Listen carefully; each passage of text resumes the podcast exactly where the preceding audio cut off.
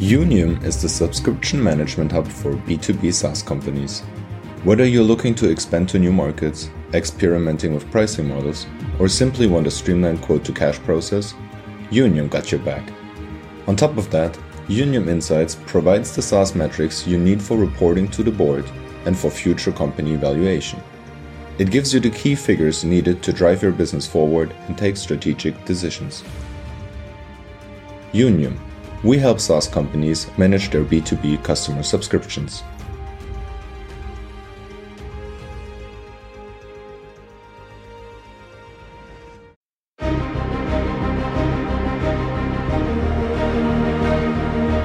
Welcome to StartupRad.io, your podcast and YouTube blog covering the German startup scene with news, interviews, and live events. Hello and welcome everybody. This is Joe from StartupRad.io, your startup podcast and YouTube blog from the German speaking area Germany, Austria and Switzerland, as well as the world's number one tech entrepreneurship radio called startup.radio. I know, a little bit confusing. Sorry about that. Today, I would like to welcome Ivan. Hey, how you doing? Hey, Joe. Uh, thanks for having me. Doing really well. Excited to do this podcast with you. And we have to tell the people that this is our second attempt to really do that. I had some technical issues with the software I'm usually using for recording, but fortunately the support helped me and now we can do this scaring everybody. Guys, we you can we're using Microsoft Edge. 50% of the people just turned off here. Ivan, I have been looking at what you have been doing and I've seen you hold a bachelor in economics, an MBA from Hult, but you did a lot of, let's say, non-economic stuff. You've been in marketing and consulting in Moscow. You've been in project management in Zurich. You've been a marketing manager in San Diego, a project manager in Boston, and you stopped in several startups in the Bay Area, including in areas like marketing, PR, and SEO. And then you came to Berlin. Can you take us a little bit along this very interesting, very international uh, journey? And especially for the people out there listening, because right now, as we're recording this, we are in the podcast charts of countries like Portugal, Mauritius, and many, many other interesting places. And they may be curious, how do I get the job in the Silicon Valley or Boston if they like to wear, wear warm socks in the winter, right? No, absolutely. Happy, happy to talk you through it. So I'm originally from Moscow and that's where I started my first business when I was um, pretty early um, in my in my journey. I self learned marketing, and I was always passionate about the whole go to market topic. It felt like I can really help the right technology appear in front of the right customers so they recognize the value. And that's pretty much what I started doing for small businesses first in Russia and then moved to Boston for for studies, um, ended up working with startup startups ever since in go-to-market functions. Could be a bit different focus, as you said, like PR, SEO, etc. But really came down to growing um, MRR or ARR, mostly in B2B SaaS companies. And then when I landed um, in Berlin, I started my journey with Penta. Um, and in Penta, my focus has been as a head of growth, just really growing our bottom line, customers, revenue, and all the key metrics everybody who's listening to this podcast for quite a while, and there are a few thousand people out there, um, they re- may remember the very energetic co-founder of Penta named Luca. And I, I was actually texting with Luca when we set up this interview, and I quote him. He said, Ivan's amazing. Penta wouldn't be here without him. You can quote me! Exclamation mark.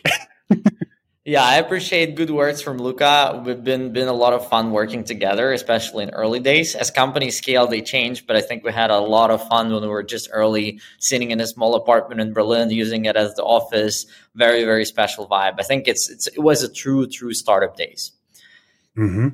And I've read you helped Penta to grow from zero to 20,000 customers. So what is the secret to get something like your first 20 or 100,000 clients? no, absolutely. Look, uh, I think I think it wasn't an easy journey. I think there are a lot of stories how you know companies are so successful, but every success story comes after the right number of failures. So I think to us, um, and in general in the market, what I what I've observed, it comes down to pretty much first understanding the needs. And I think Penta came very timely to market in a country, Germany, where opening an account for a business, especially if you're a foreigner, especially if you're not having track record with your local bank, was really difficult and really lengthy. And so Penta just addressed this um, this pain very very well. We could do something that no one in the market could do. Um, and we made it very clear to to our customers via the website and other channels. And it's actually cool to think that almost 90 to 95 percent of early customers came inbound through the website and they could find us they could understand the value so in penta it came down to pretty much understanding the needs uh, making sure that the messages are well well adjusted to the customers and just making sure that whoever is looking for something like this can easily find us so i think in the first step of the journey was more around positioning explaining what we do explaining how we're different. Now in the second stage it was making sure that Penta is really number one or at least top three in all places where people can be looking for a bank account, be that a partnership website, be that an online um, kind of advertising or anything else. And then I think the team did a tremendous job after that, uh, not only maintaining the brand, but really taking it to the next level. Where if you speak to an average businessman in Germany, almost everyone knows Penta. Even if they're not using Penta, they definitely know what it is. Um, and the green cards that actually Luca always pushed for um, stands out.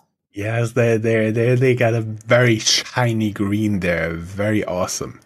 Um, at one point, you decided to leave Penta and go for your current startup, Monite, working on embedded finance. I would be curious, what was the problem that first triggered you and how did you make your decision to jump ship and go for your own? No, absolutely. It's actually never an easy decision to to move on, especially because um, Penta was in a very good trajectory back then. Just got a new influx of financing, etc. So I think for me, it came down to pretty much thinking about the bottom line of what I want to accomplish in my career. And my focus has always been on the impact on the end customer. So I felt like at Penta, I'm definitely making a difference, but I saw a bigger problem in the market that wasn't being addressed, uh, which was more related to general finance automation or back office automation of um, SMEs. Um, and then I felt like no neobank alone or no platform alone can tackle this today because of how the space is structured. And um, there, I and my co-founder, who actually built one of the largest Russian neobanks, we saw an mm-hmm. opportunity to really make a disruption and really make a big fundamental step in really automating SME finance, not just doing, you know, one bit better, another bit better, but really automating the picture. And I think crystallizing this picture, having insights from Penta customers, having insights from a general um, European market, including, for example, opening in Italy for Penta. These were all the triggering moments that made me realize that there is something big out there. And whenever I see something big, I always make a compromise on, you know, not having, let's say, a stable salary as a founder or uh, missing out on stock or other things. But I think this decision to focus on impact has been the guiding star throughout my career, and I continue um, basically um, doing that way. Mm-hmm. Um, for the people out there who read embedded finance, that's new trend. That's that's new hype word. How would you describe embedded finance? Because for me, it would be you enable other companies to do some financial transactions, some financial processes without you showing up there directly. Would that be okay?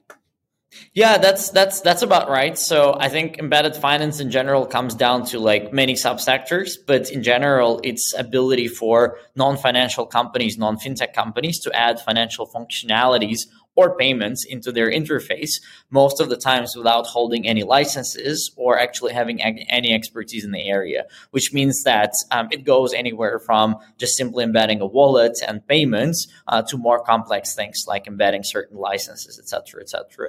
Um, I think what we do is, is a subsegment of embedded finance. Um, I would basically call ourselves embedded workflows more than anything, because what we do is not related to, let's say, traditional embedded finance, embedding accounts, cards, FX, or anything else. we're more focused on actually the finance automation workflow, so back office automation. And then we basically link uh, with other embedded finance providers to close the workflow. So we're more focused on things like um, embedded invoicing, embedded payables automation, embedded expense management. Uh, and then we pretty much connect the dots with, payments, with financial services through our partners. I, am right now smiling a little bit here because um, one, you write on your website startups using up to 15 hours a week to perform financial tasks. I do believe in many startups it, it's a lot more. And um, basically, what you're saying, you automate everything most startups do with an Excel sheet, right? Uh, yeah, that, that's actually true. I think that there is like, I think in the startup audience, we all have a bit of misconception that because we are using cool tooling and modern tooling, most of the market is. And that's also, you know, what comes up a lot um, in our talks with VCs.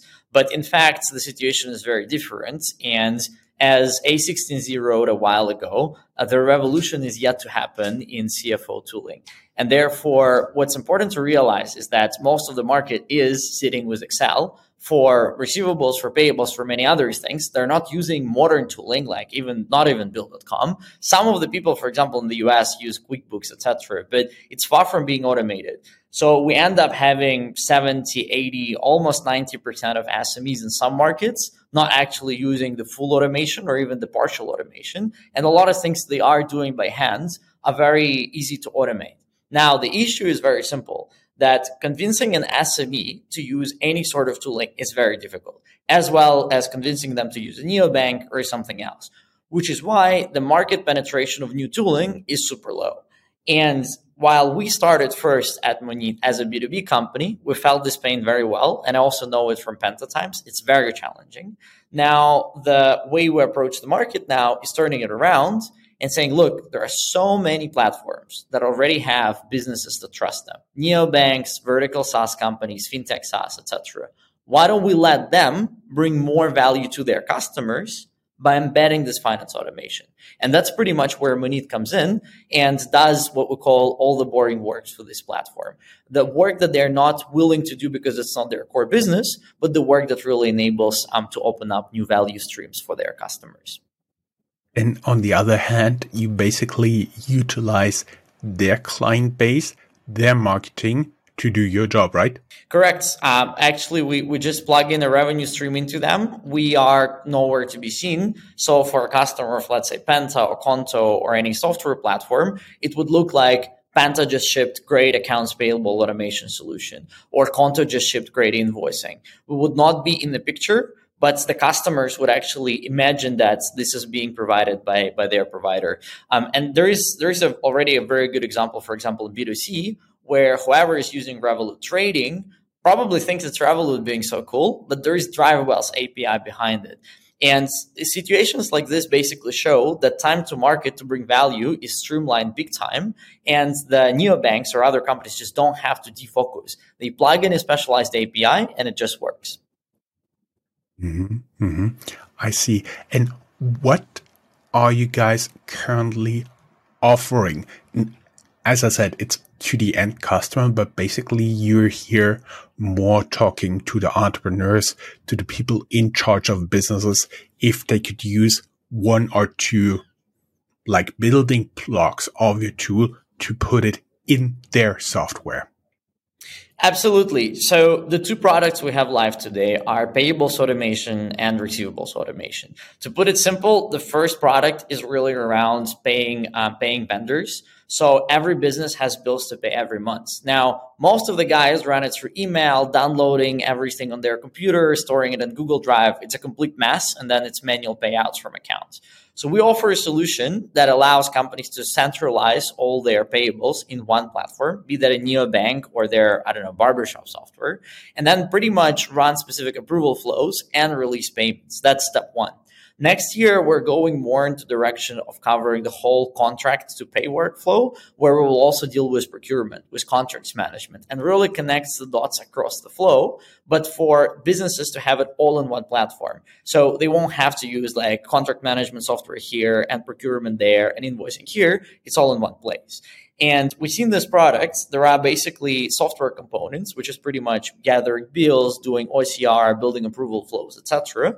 And there are also components around payments, which we built together with our partners.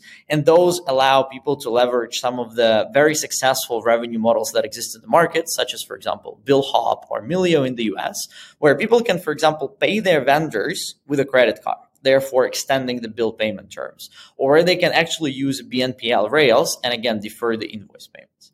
The second product we have is receivables automation. In simple words, it's invoicing embedded into the platform. So it's flexible invoice issuance, it's storing products, um, it's storing customers, sending offers, sending invoices. Everything is compliant for a specific country and includes e-invoicing compliance where um, e-invoicing is mandatory. And then the idea is that there is pretty much the, the simple invoicing functionality of like, let's put together a really nice invoice, make it look great, send it out. Then there is a second part of actually chasing people to pay the invoice. And then there is the third part that is probably most important and related to um, actually getting money in, uh, where we basically combine payment links like one would get with QuickBooks, FreshBooks, um, or Stripe. Uh, and at the same time, we are adding more options like, for example, advance cash on an invoice via our BNPL provider or something like this. So the solution that we offer in a basic version of API is probably something people could build in house, especially bigger players. We've seen around 12 to 18 months of time, spending quite a lot of resources. We give them something out of the box that they can go live with in three to five weeks of time with pretty much minimal technical work. Um, and then the idea is that they start earning money with this almost right away. And the ROI is very high because the amount of value they provide um, is definitely uh, bigger than what could be in typical MVP. They can much faster whack the competition. Uh huh. I see. What what's the f- now you have two like building blocks elements lego blocks however you want to call it uh, what is the final vision down the road yeah, that's a great question. I think um, we we aspire to become the default provider in terms of um, APIs when it comes to every every possible financial workflow that has to deal with financial documents or similar matters. So we really want to make sure that um, anyone who wants to offer this sort of functionality to clients can work with us and pretty much offer them the streamlined workflow. Be that payables, be that receivables, be that expense management, be that pre-accounting or cash flow analytics in the end of the day, if we cook all the data in the same pot, if we have high data accuracy, if we have direct interchange of this data between all the counterparts, especially globally, this will bring a completely new uh, reality to the market where a lot of technologies needed today, like for example OCR, like international payments, or like other things, might not even be needed in its current shape and form. So I think our vision really stretches into saying, look, we really want to spread the net um, and run the sort of the, the nets, the API network for all financial documents exchange, for all the financial automation workflows. That's part number one. There is part number two, where, at least from my experience, I see a huge disconnect between so many great financial services and the small businesses that are supposed to use them. If you ask a typical Billie like provider um, or a Myers like provider, a lot of these guys who built an amazing product, for example, for e-commerce players or small businesses are struggling with go to market because they still have to acquire customers directly on the market via Google ads, via Facebook ads or similar. Now, the big, the picture we foresee in the future is that the consumption of financial services for businesses has to be contextual, i.e., you actually get factoring in the place where you do invoicing. You actually do invoice insurance, again, in a place where you do invoicing you use BNPL as an option to pay a business bill. And now for this to happen, we really have to connect the dots. And that's why the second part of Monite Vision stretches into enabling the open plug for all those specialized providers to actually become API first in their go to market when they actually know and can trigger upsell in the right point in time, which means that a typical neobank or a typical software company would now be able not only to earn from payables or invoicing as a software offering, but actually to earn a margin on all the financial services the customers can consume now within the workflow, within their interface. And if we make it frictionless, I'm pretty sure that the penetration of these great financial services to market will increase big time. Mm-hmm. Um, you've been talking about being available in different markets. Where is um, you pronounce it Monite? Yeah. Yeah. Where where are you guys available?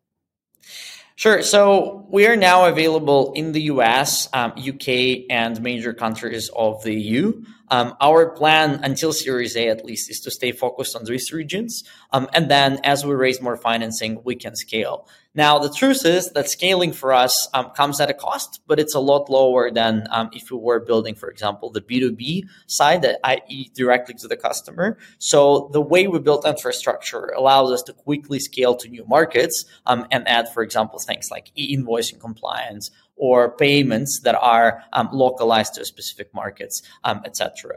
And the beauty of our business is that at the moment we're not bound by any licenses. We don't need local licenses, or for example, I don't know, payment licenses to operate in the location. We'll leverage providers for that, which means that our go-to-market time for new regions is a lot faster. Mm-hmm. Um, you you talked about funding. I've seen you raised something like a, a, little bit over six million US dollars so far in seed and pre-seed, and your investors include Ralf Müller, ex Deutsche Bank board member and the COO of ING in Germany, Point Seventy Two Ventures from New York City, uh, Victor Jacobsson, the co-founder of Klarna, Mollie founder Adriaan Mol, former Google payment boss Jonathan Weiner, and senior director from PayPal Phil Valka. How did you get your hands on those people? And is it does it prove to some of the investors you are talking to that there's really something about your idea? Uh, absolutely does. So let me start with the latter. I think um, the VC sentiment many times goes um, around who is already invested, and most uh, most of the times they also ask why these people invested. So the the good thing about our situation is that, for instance, Point Seventy Two is known as an expert investor. They don't do many deals. They are very focused on fintech and embedded finance, and they have very, very good reputation, which means that every time we say, look, P72 led the last round, it does create an impression. Now, in terms of how we uh, how we found all these angels, so the general the general sense I get, and look, I'm a first time founder, so I had to learn it all from scratch. The general sense I got from more than two years in a game is that great people stick with great people. So you really got to make sure you find at least one angel or at least one VC that is really good because a lot of good people and a lot of good angels and a lot of good other VCs will actually be around them. And this is pretty much how we how we started. For instance, Ralph was one of our first um, angels, and he's been extremely helpful in building the business, and he's up until this point.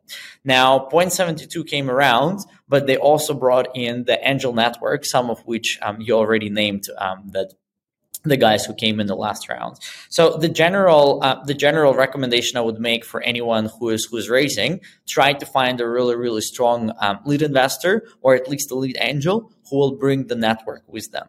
And it's usually marginally a lot easier to close plus one or two or three um, cool people, founders, execs if you already have one or two because they all know each other and they all speak to each other. So sometimes just saying that, for instance, we also have Tom Stafford from DST. Sometimes saying that Tom Stafford is invested tells it all to people. They trust the judgment of the other person so much that they would actually come along because they think you're cool and it makes sense. Now, the one precondition to this is that the market is split into people who kind of trust you with the vision and invest more into the people side and people with a strong hypothesis in the area. So in P72 case, P72 had a hypothesis around what we do before they found us. So they had a view on the market that was very strong. And when they found us, they were just making sure that we're the right team to build this. And I think this is this is a rare occasion because most people will actually um, kind of expect you to bring the idea to them, explain why it's cool. They might not have um, a pre-made hypothesis or a strong view on the market yet. Mm-hmm. And I also found where you guys are currently spending your money. I've seen you have at least 40 employees, 52% growth in the last six months. And on average, the people are there less than half a year. So that means you are currently hiring as crazy. Is that still true? Uh, I think I think now, given the market situation, we're we're being more cautious um, and optimizing the cash burn. Um, I think we're about 37 people now. Actually, uh, we've grown a lot since seed. Now, the secret to this growth is, is very simple. That unlike many other companies, especially based in the EU or based in the US, we're not burning money in crazy EU or US taxes. We're deploying teams, especially for tech and products, in locations that are tax efficient, like for instance, Georgia, which means that we don't have to pay um, high margin on top of employee salary for taxes. And this means we can afford more people at a lot lower burn. So for instance, if we had our HQ or most people in Israel, in Silicon Valley, in Germany, we would probably be able to afford the team that is half the size we have right now. Mm-hmm. I see. And where you guys officially headquartered? We're officially headquartered in Berlin, um, and our hubs are pretty much Berlin, London, Amsterdam, and Tbilisi in Georgia. Mm-hmm, mm-hmm. I see. see. And and, the, and and again, the just just to comment on that, I think our challenge has largely been assembling a team of senior fintech experts. COVID made it harder in a sense that people got picky. People aren't willing to move anymore. They just want to work where they are, which meant that we also have to adjust. Our head of API is ex head of API at Adyen. To get this guy on board, we had to create very comfortable conditions for him to join. Uh, we have a head of product design from Backbase. We have great people from PPS, our payments lead, or um, Tobias, who is leading our AREP from Celonis. Now, to get all these people together, we had to pretty much accommodate where they're located and create a work structure that allows us to do so, which meant pretty much several things. First, it's creating the hub structure and investing more into team events to gather people in one place. Second one was deploying, like many people in the market, remote work solutions like remote.com or Deel. Um, and then the third one, actually, I'm now sitting in a WeWork, but this really helped. We actually got WeWork All Access, uh, which means that we can use any WeWork in the world. And wherever our guys are, they can just go into any WeWork they want, uh, which, which definitely helps when they're all in different locations and we can't possibly pay for a proper office in every of those locations. Mm-hmm. I see, see. But you're, you're still hiring in some positions, right? Uh, correct. So coming back to hiring, so I think we we have still a couple of roles open. Uh, we're mainly looking for uh, people in products, um, and we're accelerating our um, tech side as well. Um, so always always open to to good people, even if we're not uh, publishing vacancies openly. Uh, most of the times we're open to um, get new folks on board, and especially as um, you know we ramp up the customer acquisition side, maybe get some more financing. This whole thing starts accelerating that would be like my uh, last one statement, one question. One statement would be down here in the show notes. We link your company website. If you're listening to this on an audio only podcast on YouTube or something, there's a link to our blog post on Medium and there you find all the links. Um, so basically you can there have a look at the open positions or mail out. Of course, your LinkedIn profile is also linked in the show notes.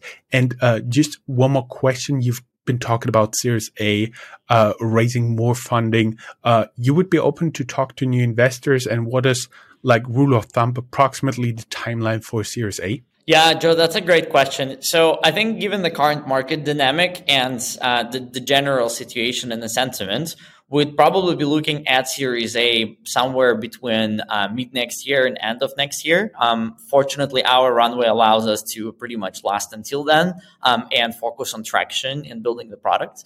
Now, we're always talking to new investors. We get on average five, seven new VC funds every week uh, we always entertain those conversations, not only because it's it's great, um, it's a great way to keep in touch with the market, but also because VCs are actually one of the best source of client introductions for us. At least so far, we've been growing fully organically on and on VC interest. So whoever wants to talk to us, we're very open to um, to consider. Um, and then as the fundraise comes, uh, we are definitely taking new investors. Well, I would say basically that's all the questions I had thank you very much. It was an awesome interview and um, best of luck. And hopefully we can talk soon next year, like end of next year, um, about your successful fundraising. Thanks a lot, Joe, for having me. Totally my pleasure. Have a great day. Bye bye. Thank you. Bye.